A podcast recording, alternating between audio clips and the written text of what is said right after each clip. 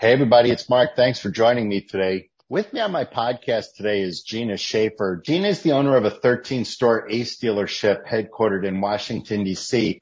She's been on my show before. She's a really interesting conversationalist, but she's a intelligent entrepreneur and a terrific businesswoman. But specifically, the reason why I wanted to have her on is I saw an article recently where she had been quoted speaking to wage inflation. And that's something that all of us are dealing with. And the article had said that her least expensive employee was now being paid $16.10 an hour and that they had intended on raising that rate to match the rate of inflation over the coming 12 months.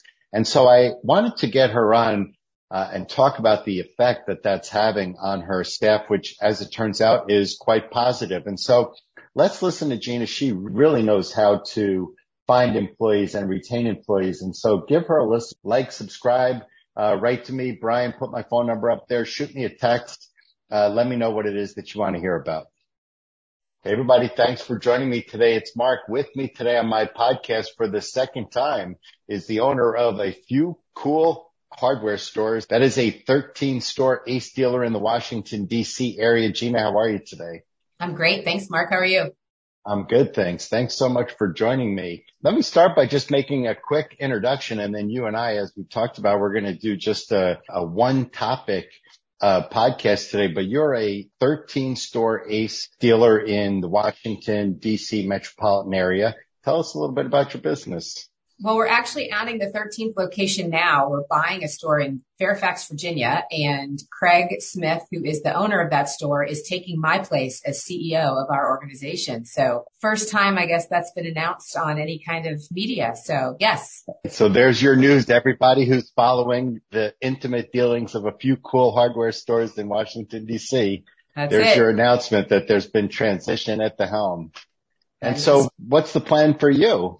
Um, well, I have a lot of things going on. So, you know, we started forming an ESOP, we formed an ESOP in 2021. And so we are coming up on our second year. Uh, That's employee ownership for those who don't know. Ownership. Yep. An employee stock uh, ownership program. Uh, we sold 30% to our team. We will transition to 100% ESOP owned, um, probably over the next seven years or so.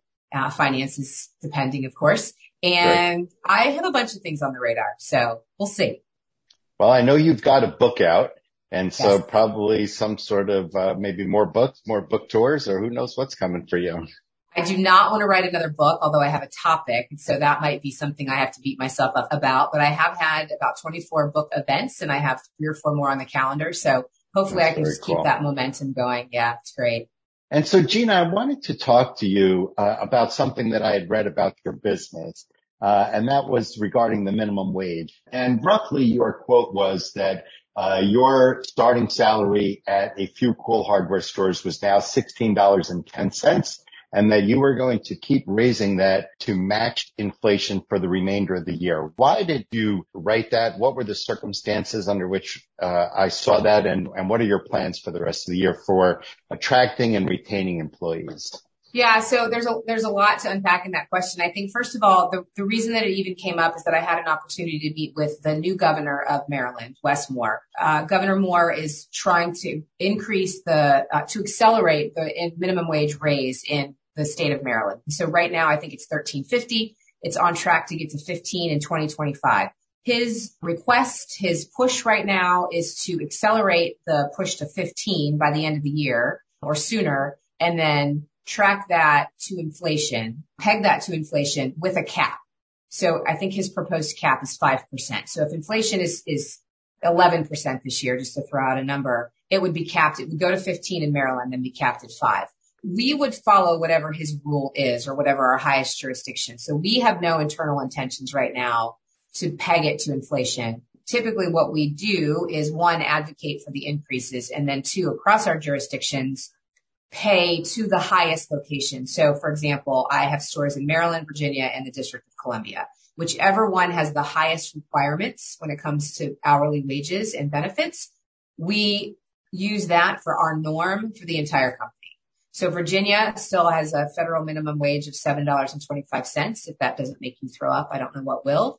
Um, but the highest jurisdiction that we're in is 1610. So the folks in Virginia start at 1610. And how has that practice helped you find people or retain people? Yeah, I think, you know, we're, we're in a, a very expensive market. So I think that we have to be competitive regardless of what that price is because other right. retailers around us know they have to be competitive. We have to be competitive that way or it's just a churn and it's not the employee base that, that we're really frankly interested in, in attracting. And so we have a turnover rate of about 40 to 50%. Um, you know, typical retail is well over 100%. I like to think that our culture and our benefits and those kinds of things tie into that. My stores in Baltimore, for example, in Baltimore City have a, a retention rate of uh, less than 30%. Uh, I mean, it's fantastic. It's like 22% in Baltimore. I, and I truly believe it's because we have always paid higher. We've paid the DC wage in Baltimore City and, and we've built a culture that, that values that. And so is this something that's been driven uh, by you being employee owned or is this something that you feel is important to you as an executive of the company? I've always felt this was important. So I started working on the federal level as a spokesperson for an organization called Business, Business for a Fair Minimum Wage. In 2010, I think I gave my first testimony to Congress. I worked for about three or four years with that organization, um, volunteered with them uh, for a couple years trying to get the federal minimum wage raised. Uh, we failed. You know, we never managed right. to get the needle moved. There's still 20 or 21 states that have 725 on the books, which is the federal minimum wage. Um, and so that organization didn't completely pivot, but really started to um, take uh, an ownership stake in statewide or citywide campaigns and what they could do to to make those um, campaigns successful if the federal government wasn't or couldn't do it. Right. Yeah. And and for the dealers that are uh, in big cities, even in states where there is either no minimum wage above the federal or a small increase uh, above the federal, uh, the retailers that I'm speaking to are still struggling to find people. And obviously how much you pay is, is a really important piece of that, you know? Yeah. I mean, I certainly understand uh, that markets are very different and the cost of living varies wildly across the country. Um, but I mean, if you thought you could live on $15,000 a year, and there have been studies and studies and studies that have proven that it's not a teenager making that minimum wage. It's typically a single mom or it's someone who didn't right. go to college, meaning it's adults who should be able, I think, to have a professional job. I think we provide professional careers as a retailer in a hardware business. And so you can't do that and pay someone $15,000 a year. Right. And even to the point, uh, sort of forgetting the politics of how much is the right amount to pay a full-time worker in the United States.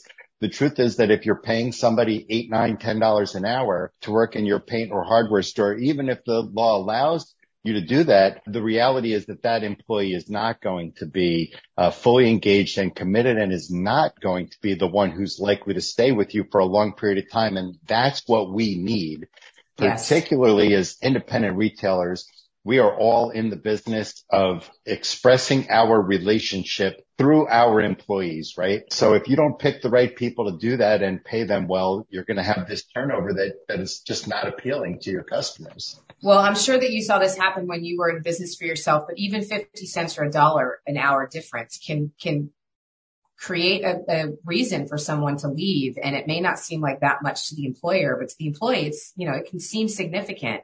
So yeah, it, it makes all the difference in, in keeping a, st- a stable workforce, um, a workforce that your community knows and uh, seeks out when they come in. Right. Um, you know, building up families. I love to tell the story of a, a, gentleman on my team who had been homeless before he worked here and he's been here six years now and has a 401k and he's a part owner, which is fantastic in healthcare. And, you know, we've created a perfect member of our team because of all of these benefits and, and what he got when he came here. So and I would tell you that over the course of his career, if you think about the extra expense associated uh, with giving that employee benefits or giving that employee a wage increase more connected to inflation or whatever are the expenses uh, that are associated with paying a little bit more, I would tell you that the cost of turnover far exceeds the cost, in my experience, uh, far exceeds the cost of paying extra to keep an employee working for you for an extended period of time. Yeah, for sure. I think historically, uh, in the last couple of years anyway, we were saying that it was about a $2,000 cost to, to hire um, and onboard a new teammate. Um, and I think recently I read it had gone up to about $3,500 was the new price that people were including. And, you know, again, it, it depends on the market that you're in and the, and the type of job you're hiring for, but that's significant. It's significant and it doesn't even take into account the number of sales you don't get or the uh, sales you could have gotten perhaps and, and lost because somebody came into your store and did not get helped professionally as they were hoping to when they walked in. That's one of the reasons why people walk into independent retailers, an Ace store, a locally owned Benjamin Moore store versus Sherwin-Williams or Home Depot is they are expecting to get better service. Yeah. And so if we don't deliver on that, then you're going to have a problem as an independent retailer. Absolutely. Yeah. Well, Gina, that is a great way to end it. Thank you so much uh, for your time. I really appreciate it. Thanks for asking. It's a good question. I really, I really like talking about this topic. So I appreciate you having me on. And so Gina Schaefer, uh, co-owner of a few cool hardware stores in Washington, DC. Thank you so much.